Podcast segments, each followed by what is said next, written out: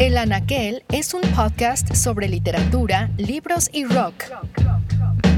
Comenzamos.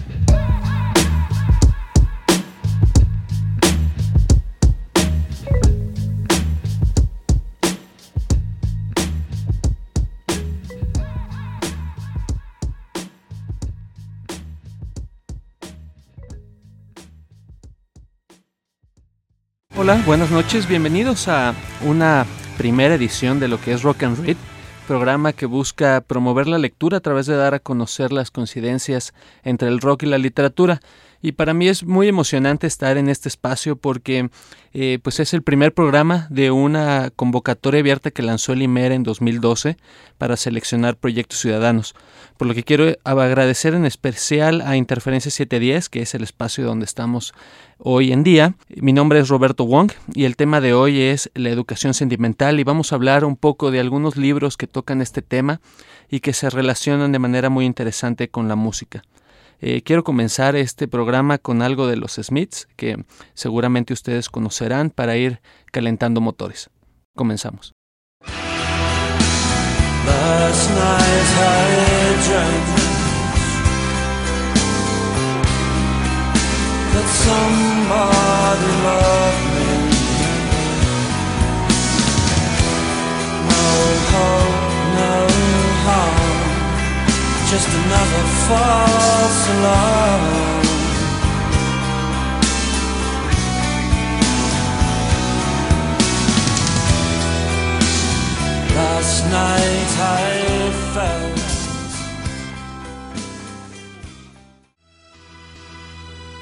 ¿Qué fue primero, la música o la tristeza?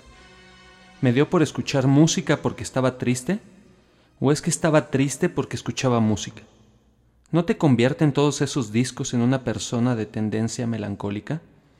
Hay quien se preocupa, y mucho, de que los niños pequeños jueguen con armas de fuego, de que los adolescentes vean videos en los que la violencia es moneda corriente. Nos da miedo que esa especie de cultura de la violencia termine por tragárselos como si tal cosa. A nadie le preocupa, en cambio, que los niños escuchen miles, literalmente miles de canciones que tratan siempre de corazones destrozados, de rechazos y abandonos, de dolor, tristeza, pérdida. Eso que acabo de leer es una, eh, un fragmento de una novela que se llama Alta Fidelidad, de un escritor británico eh, que se llama Nick Hornby, y que es una novela muy interesante porque lo que hace es plantear un rompimiento amoroso a partir de música, de canciones. Nick Hornby eh, retrata a un personaje que se llama Rob Fleming, que tiene en eh, Londres una tienda de discos y que pues básicamente se dedica a administrarla y a estar con su pareja hasta que un momento, un día, eh, truenan. Y eh, él, muy ardido, la verdad, le dice, ¿sabes qué? ¿Crees que esto me va a doler? No.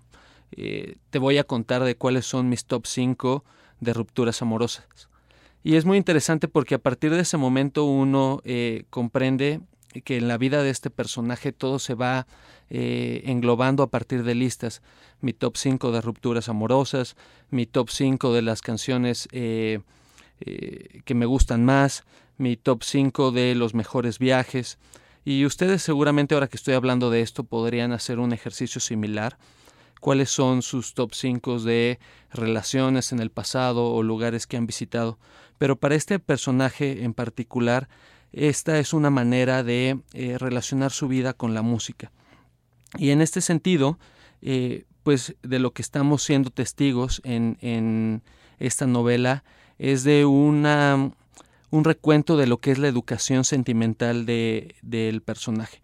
Y de esto hablábamos en un inicio, eh, como esa manera de vincular la música y la literatura con al fin, eh, al fin del día quiénes somos en cuanto a materia sentimental. Y bueno, lo que hace Rob Fleming, cuando le habla a esta supuesta mujer que eh, no lo está escuchando, pero que él aún así decide decirle que ese rompimiento para él no significa nada, le dice, probablemente esto que te digo parezca más cruel de lo que en realidad quisiera, pero la verdad es que ya somos los dos demasiado mayorcitos para destrozarnos el uno al otro, y eso me parece muy positivo, así que no te tomes a la tremenda tu fracaso por no haber entrado en esa lista. Generalmente, eh, cuando escuchamos música tendemos a tener una selección muy especial de canciones que van relacionadas a esos movimientos dolorosos. Son canciones a las que les damos vuelta, las repetimos una y otra vez y es un dolor que siempre lleva dedicatoria. Eh, esta novela es, es, un ejercicio interesante porque conecta muy bien con ese punto y con todas esas situaciones de las que se conforma la vida, que pueden ser pues desde el primer beso, el primer rompimiento, la primera relación, el verdadero amor, una película, un libro, un viaje, etcétera. Y bueno, pues qué son, eh, qué no es, qué es nuestra vida amorosa sino esos pequeños fragmentos, esa sucesión de instantes que apenas recordamos la música, en particular las canciones que el día de hoy vamos a poner en el programa, tienen relación con ese libro, con esta selección que Rob Fleming, nuestro personaje, hace alrededor de, su vida sentimental, pero también se relacionan eh, con nosotros. Y bueno, la obra literaria, un libro, surge de un mecanismo similar, que es más que nada el intento de un escritor por apresar aquellas cosas que ha perdido. Con esta reflexión me gustaría hacer un breve comercial rápidamente. Eh, la cuenta de Twitter en la que nos pueden mandar sus comentarios y sus impresiones al respecto es arroba Rob Wong, lo deletreo R-O, B de bueno, B de bueno otra vez, W-O-N-G.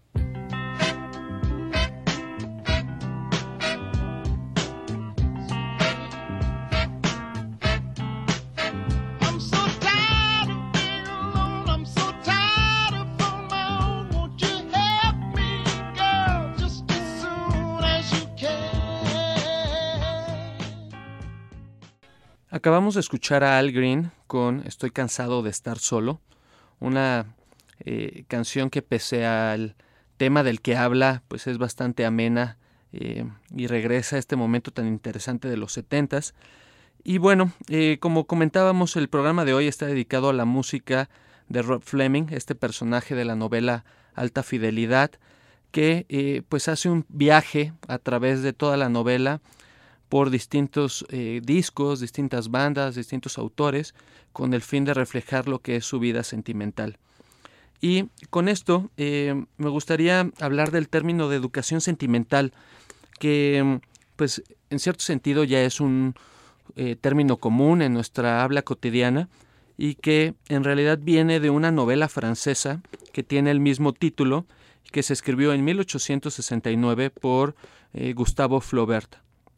Esta novela eh, pues refiere un poco a la formación de la personalidad y eh, de los ideales románticos en un joven que en aquel momento se involucra en la revolución de 1848 y que se enamora de una mujer casada, una mujer mayor. Em, estoy viendo aquí el libro, lo tengo en mis manos, y en la contraportada hay una cita muy interesante de otro autor que se llama Henry James, que dice, Leer la educación sentimental es como mascar ceniza y acerrín. ¿Por qué dice esto? Porque el trabajo que hace Flaubert en este libro es un retrato brutal de lo que es eh, las experiencias amorosas en tres ámbitos, el platónico, el sensual y el de la ambición personal. Al final, el acto del amor y el acto de enamorarse es, es un ejercicio, eh, pues en cierto sentido egoísta, porque siempre buscamos eh, acercarnos y poseer al otro. Eh, de nada sirve, y estarán tal vez de acuerdo conmigo, en amar tal vez a una persona si, y esa persona no nos eh, corresponde el mismo sentimiento. Entonces lo que habla Flaubert en esta, en esta novela es específicamente el caso de estos dos personajes que se llama Federico y la señora Arnaud, los cuales, a pesar de que se confiesa su amor, nunca llegan a consumarlo. Em, esto es un poco el, ideal romántico que viene eh, de la novela francesa y de la tradición europea eh, desde la época de la caballería al respecto, pero eh, Flaubert hace un ejercicio muy interesante, una vuelta de tuerca como la que el mismo Henry James diría, em, que tiene que ver con la desilusión y la decepción. Y en esto juega un papel importante el tiempo. Me gustaría leerles un fragmento los personajes se encuentran en, el momento final de la novela después de eh, estarse persiguiendo de un momento al otro y eh, tras un suspiro ella comenta, no importa, nos hemos amado mucho, sin poseernos, no obstante. ¿Acaso haya sido mejor así? No, no, qué dichosos habríamos sido. Cuando volvieron, la señora de Arnaud se quitó el sombrero. La lámpara, colocada sobre una consola, iluminó sus cabellos blancos. Fue para Federico como un golpe en pleno pecho. Para ocultarle esa decepción, se sentó en el suelo junto a las rodillas de ella y, haciéndole las manos, comenzó a decirle palabras afectuosas. Ella aceptaba extasiada estas confesiones apasionadas dedicadas a la mujer que ya no era. Esto es, terrible, no sé si coincidirán conmigo en este tema. La experiencia del amor como un acto de decepción. Creo que son pocos los afortunados que el primer amor al final termina en concretarse en el amor de toda su vida. Generalmente siempre hay rupturas, siempre hay pérdidas y eh, afrontarlas y asumirlas es una experiencia dolorosa que sin embargo resultan en esta educación sentimental de la que hablamos. Eh, en mi caso creo que el primer amor siempre es una medida de lo que van a ser las relaciones a futuro. Y todo esto lo podemos acceder también a través de literatura que sin caer, sin caer en, el, cliché de la pareja tradicional donde eh, al final hay un eh, final feliz y la pareja que termina unidos para siempre, podemos tener acceso a otras experiencias que autores como Flaubert o como el mismo Nick Corbin nos plantean, donde el amor sí es un acto gozoso, pero también es un acto doloroso. Y bueno, este dolor eh, en la canción que acabamos de escuchar, pues se refleja en ese tema eh, tan interesante como es la soledad, que nos daría para hablar en un capítulo y en un programa eh, completamente distintos. Pero, pues digamos que si pensamos en el acto del amor como dos caminos, que es la ruptura, la pérdida, la, la soledad, o bien el éxito, por así decirlo, de finalmente estar con la persona que queremos, con la persona amada, ¿qué sigue? ¿Qué hay después de esto? Y bueno, de eso hablaremos al regreso.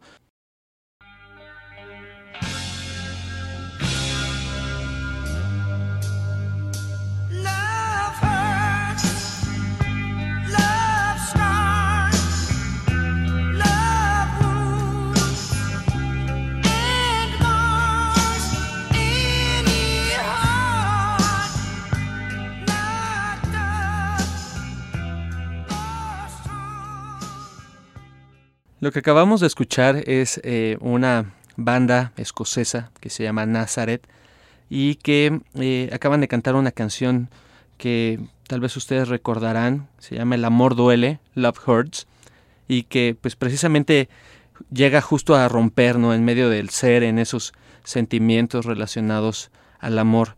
Y hablábamos hace un momento eh, que hay dos caminos básicamente o dos grandes escenarios. Uno es el rompimiento, el nunca lograr estar con la persona amada, como fue el caso de Federico y la señora Arnaud en la educación sentimental, y que conlleva todo eso un, gran dolor como el que habla la canción que acabamos de, poner. Y el otro gran escenario es eh, pues que una vez que logramos conseguir lo que nos proponíamos y efectivamente conquistamos a la persona con la que queríamos estar, que sigue y lo que sucede en muchas de estas situaciones es que el acto eh, del amor da paso al tedio. Y con esto me gustaría eh, compartirles que hay un, filósofo alemán muy importante que se llama Arturo Schopenhauer, donde él tiene todo un, un sistema de pensamiento ligado al aburrimiento, al dolor, al tedio. Y es muy interesante porque él dice, pues, si en el infierno lo que vamos a encontrar es el dolor, el otro lado, el cielo, lo que significa es el aburrimiento. Entonces, eh, pues esto se puede llevar a las relaciones personales y eh, si bien muchas de las veces y seguramente ustedes que son muy afortunados tendrán relaciones que eh, no hayan terminado en este escenario tan pues pesimista lo cierto es que sucede y que eh, pues la literatura también habla mucho de esto y estaba recordando en el, durante el, corte una novela en particular de otro francés que se llama Frédéric Beigbeder. Él es un escritor eh, pues relativamente reciente, de los últimos 10 años, que tenía una carrera muy importante en el campo de la publicidad y que un día decide esto no es lo que me llena, yo me voy a dedicar a escribir. Entonces se lanza en esta aventura de escribir y en aquel momento eh, escribe una novela que se llama El amor dura tres años, influenciada, y tal vez lo recuerden, por eh, todos estos hallazgos científicos que hablan de que el amor es un proceso químico en el cerebro que solamente dura tres años y que después de esto el enamoramiento se pierde y eh, pues da lugar a un sinfín de problemas como son las infidelidades, divorcios, etcétera. Y bueno, este autor en esta novela que eh, lleva el mismo nombre, El amor dura tres años, dice algo brutal que a mí me parece eh, relevante leérselos. Llegará, fatídico, el día en que tendrás que esforzarte, en que tus te quiero ya no tendrán el mismo sabor. A mí, la voz de alarma me encontró mientras me rasuraba. Me afeitaba todas las noches para no picar a mi esposa con mi barba al besarla por la noche. Y, un día, ella ya estaba durmiendo y yo había salido sin ella hasta el amanecer, el típico comportamiento lamentable que uno se permite con la excusa del matrimonio. No me afeité. Pensé que no era grave, ya que ella no iba a darse cuenta. En cambio, aquello significaba simplemente que ya no la quería. Es terrible este momento en el que eh, pues suceden las últimas cosas, ¿no? Las últimas cosas de un te quiero, los últimos momentos que pasamos con una persona, eh, la última vez que podremos tal vez tratar de recordar que nos reímos juntos. Y eh, pues es común que algunas relaciones se vayan eh, enfangando en este tema del aburrimiento y del que otro escritor recientemente hizo una muy buena compilación de este tema, se llama Luigi Amara, y él, eh, en un libro que se llama precisamente La Escuela del Aburrimiento, cita a Sartre, que es otro filósofo francés, para definir lo que es el tedio. ¿Qué es pues el tedio? Es donde hay demasiado y al mismo tiempo no hay suficiente. Insuficiente porque hay demasiado y demasiado porque no hay suficiente.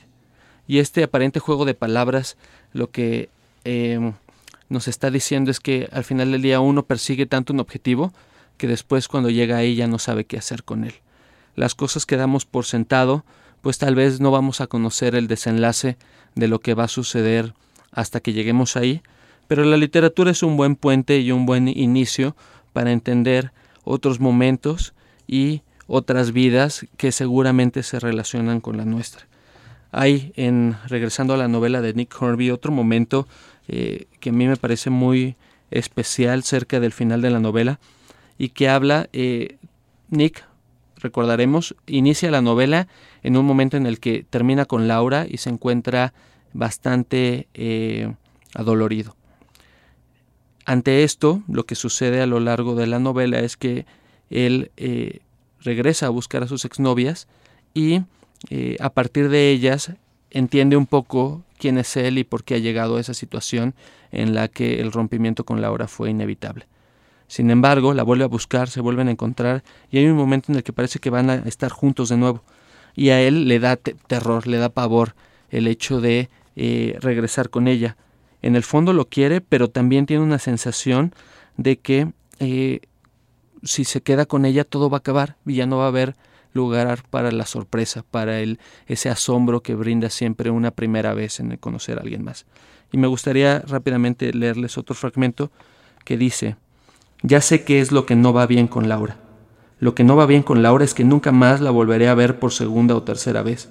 Nunca más me pasaré dos o tres días agobiado, empeñado en recordar cómo es de verdad. Nunca más llegaré a un pop con media hora de antelación para esperar que llegue ella mirando sin ver el mismo artículo de una revista, echándole un vistazo al reloj cada 30 segundos, más o menos. Pensar en ella es algo que nunca más me pondrá como me pone. Por ejemplo, una canción, Let's Get It On. Y bueno, de regreso del corte vamos a escuchar a The Clash con una canción que se llama Janie Jones y que la comentamos cuando regresemos.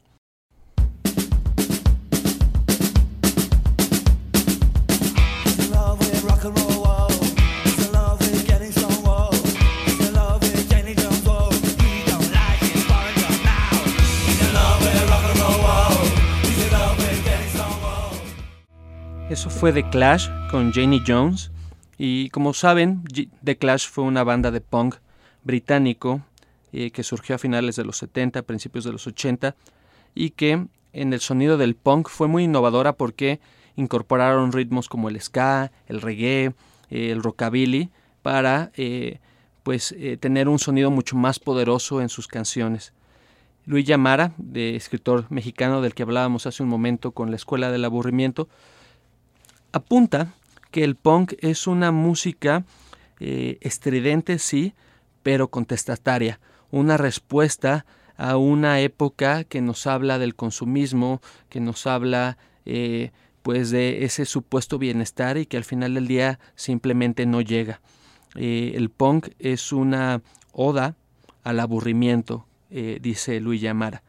Y bueno, esta canción en particular habla de una chica bueno, un, chico que eh, tiene un trabajo que no le gusta, pero que le gusta el rock and roll, está enamorado del rock and roll, y también de una chica llamada Janie Jones. ¿Quién es exactamente esta Janie Jones? La canción no nos, más, no nos da más detalles, pero lo que podemos intuir es que es una especie de salvación, una alternativa a ese aburrimiento que sufre este personaje dentro de la canción en ese sentido. Y bueno, hablando eh, de otras novelas que tocan el tema del amor desde aristas distintas, hay otro libro que les quiero recomendar que se llama La insoportable levedad del ser, que escribió un checo eh, que se llama Milán Kundera, que después se va a Francia a vivir y posteriormente escribe su obra también en francés. Y este libro es muy interesante porque son cuatro personajes que eh, cada uno vive el amor de una manera eh, muy distinta. El primero de ellos es Tomás, que es un eh, doctor, un médico en un hospital y que por la entrada del ejército soviético a la República Checa tiene que dejar su empleo y se dedica a limpiar ventanas.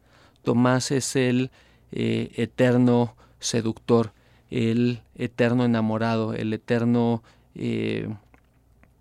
la persona que tiene muchas relaciones con muchas mujeres y conoce una chica que se llama Teresa que eh, un día tiene una relación fortuita como las que suele tener él, pero que se queda en su casa a dormir porque ella está muy enferma y toda una semana sufre fiebre que le impide regresar a donde vive. Y entonces ese momento de debilidad de Teresa a él lo ata a ella a lo largo de, del resto de su vida pero no por eso él deja de ser la persona que es y no por eso deja de tener estas aventuras con otras mujeres. Entonces la relación entre los dos es muy difícil porque al final pues Teresa eh, entiende el amor como un acto de fidelidad y eh, pues los celos están en todo momento en la novela. Tomás tiene una amante que se llama Sabina, que es una artista, una fotógrafa y pintora, y eh, con la que pues mantiene relaciones sexuales frecuentemente y ella a su vez tiene otros amantes. Entre ellos un tipo que se llama Franz, que es un académico en una universidad, que se enamora perdidamente de ella. Y hay una escena muy interesante eh, en la que Franz está con Sabina y Franz, imaginen a Franz como un tipo grande, un tipo que practicó toda su vida judo, y eh, ella empieza a admirar sus músculos y le dice, eh, no es, bueno, Franz comenta, no es que no me agrade ser fuerte, pero ¿para qué necesito estos músculos en Ginebra? Los llevo como un adorno, como unas plumas de pavo real. En la vida me he pelado con nadie. Sabina continuó con su meditación melancólica, y si tuviera un hombre que le diera órdenes, alguien que quisiera ser su amo, ¿cuánto tiempo iba a aguantarlo? Ni siquiera cinco minutos de lo cual se deduce que no hay hombre que le vaya bien, ni fuerte ni débil. Dijo, ¿y por qué no utilizas nunca tu fuerza contra mí? Porque amar significa renunciar a la fuerza, respondió Franz con suavidad. Sabina se dio cuenta de dos cosas. En primer lugar, de que aquella frase era hermosa y cierta. En segundo lugar, de que al pronunciarla, Franz quedaba descalificado para su vida erótica. Y con esto Sabina abandona a Franz y no lo vuelve a ver. El personaje de Sabina es muy interesante porque para ella el acto del amor es renuncia tras renuncia. Y, todos estos casos de los que hablamos son aproximaciones al amor. Ustedes tendrán su propia aproximación y tendrán su propia realidad. pero creo que acercarse a estos libros al menos puede enriquecer ese punto de vista. Me gustaría eh, que adelantemos con un rolón de Bruce Springsteen y sobre este eh, retomamos la conversación de la novela que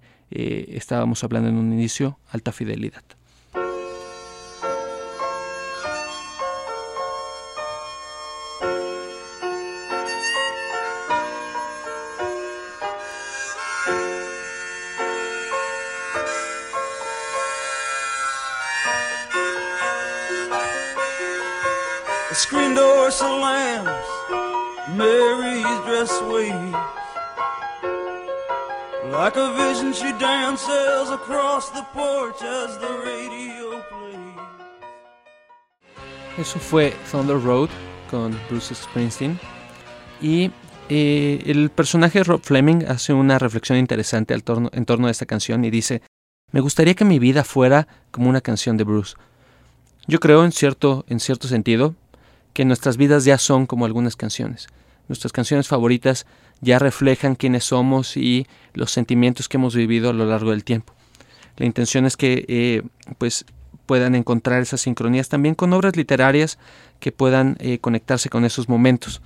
Em, tampoco se trata de darnos un mal viaje del amor perdido y de que eh, pues esto necesariamente o forzosamente tiene que ser doloroso. Uno de los grandes triunfos de la novela Alta Fidelidad de Nick Hornby es precisamente que plantea todo este viaje en un tono muy cómico, en un tono que se disfruta y que en compañía de la música nos hacen gozar la vida de, de Rob Fleming.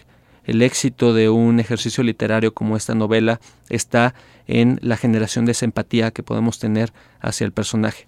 Lo que sufre, lo que lo hace reír, lo que vive, nos llega de la misma manera a través de, de este libro. Y en ese sentido, pues eh, me gustaría leerles una de las reseñas que vienen en la contraportada. Son los riffs literarios de Hornby sobre las humillaciones amorosas y las rupturas, dolorosamente veraces, los que hacen que este libro sea tan especial. Una rara y conmovedora versión del punto de vista de los hombres sobre los asuntos amorosos. El libro lo pueden encontrar en anagrama, en pues prácticamente cualquier librería, y eh, lo importante de este tema y la reflexión antes eh, de que nos acerquemos al final del programa es que la belleza de las cosas consiste también en que dejen de ser, o como nos enseñan los Rolling Stones, que no siempre se puede conseguir lo que deseamos.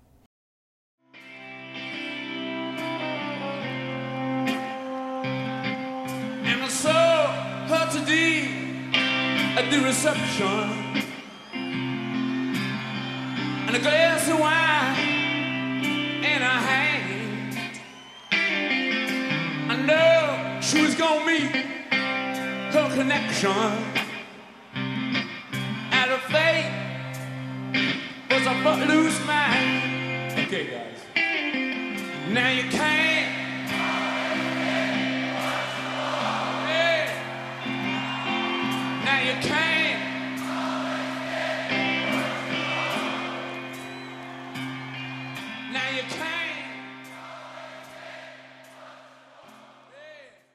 En cuanto al amor, pues eh, pensemos que es una posibilidad que admite todas las variantes.